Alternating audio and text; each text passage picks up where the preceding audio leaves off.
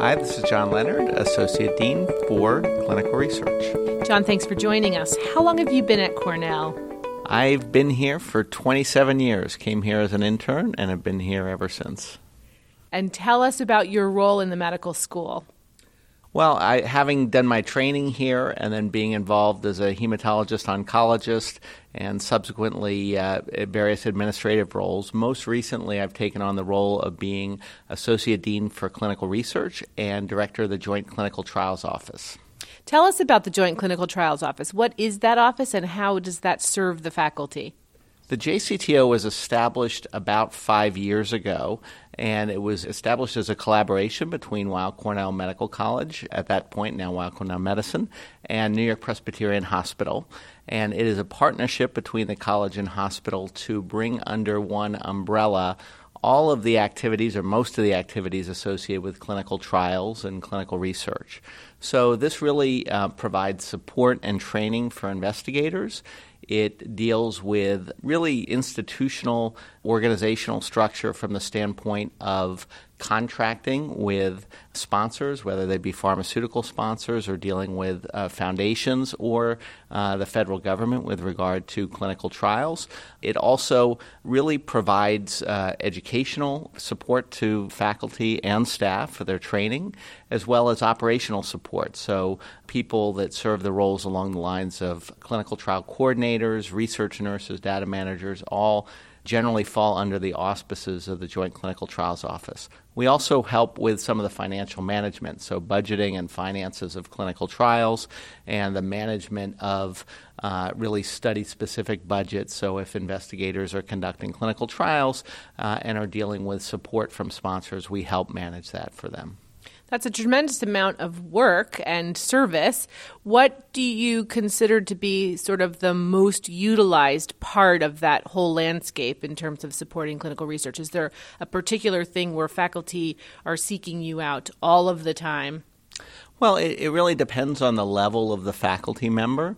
I would say that if you take a research project kind of from soup to nuts, Ideally, a faculty member would uh, partake of some of our training programs to learn not only about clinical research in general, but what's institution specific, what policies and procedures are, are here versus wherever a faculty member may have been previously, or if they were in training before and had never really done this, they obviously need some orientation in how to conduct uh, clinical research and just kind of the nuts and bolts of that. So the first step really is our website and some of our training programs.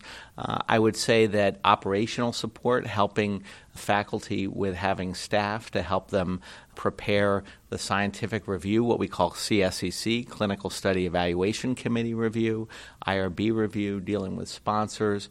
All of those uh, aspects of clinical research are things that we oversee and I think can provide support to faculty. And then, depending on the type of research, if it is a pharmaceutical sponsor, for those sorts of studies, we facilitate that work through the office, negotiating the contract, helping with the budget, et cetera.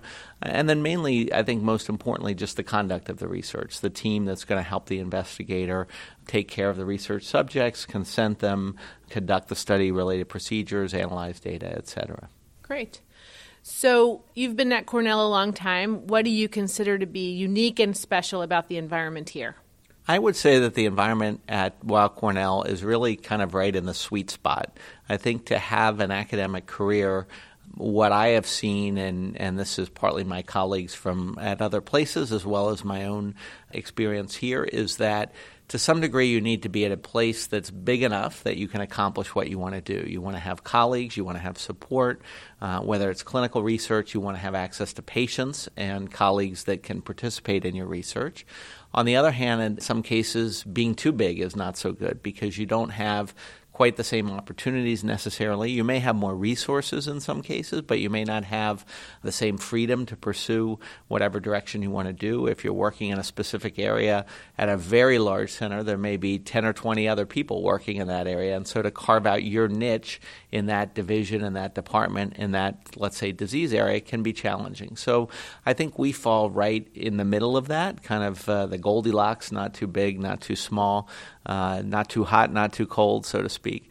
Um, and I think Weill Cornell is a very collaborative place. I think that there are many different people who have diverse interests here, and I've had a lot of fun and I think to some degree success uh, working with people from different areas that can bring different domains, different backgrounds, different interests to a specific research project, and in my case, things that are centered around patients.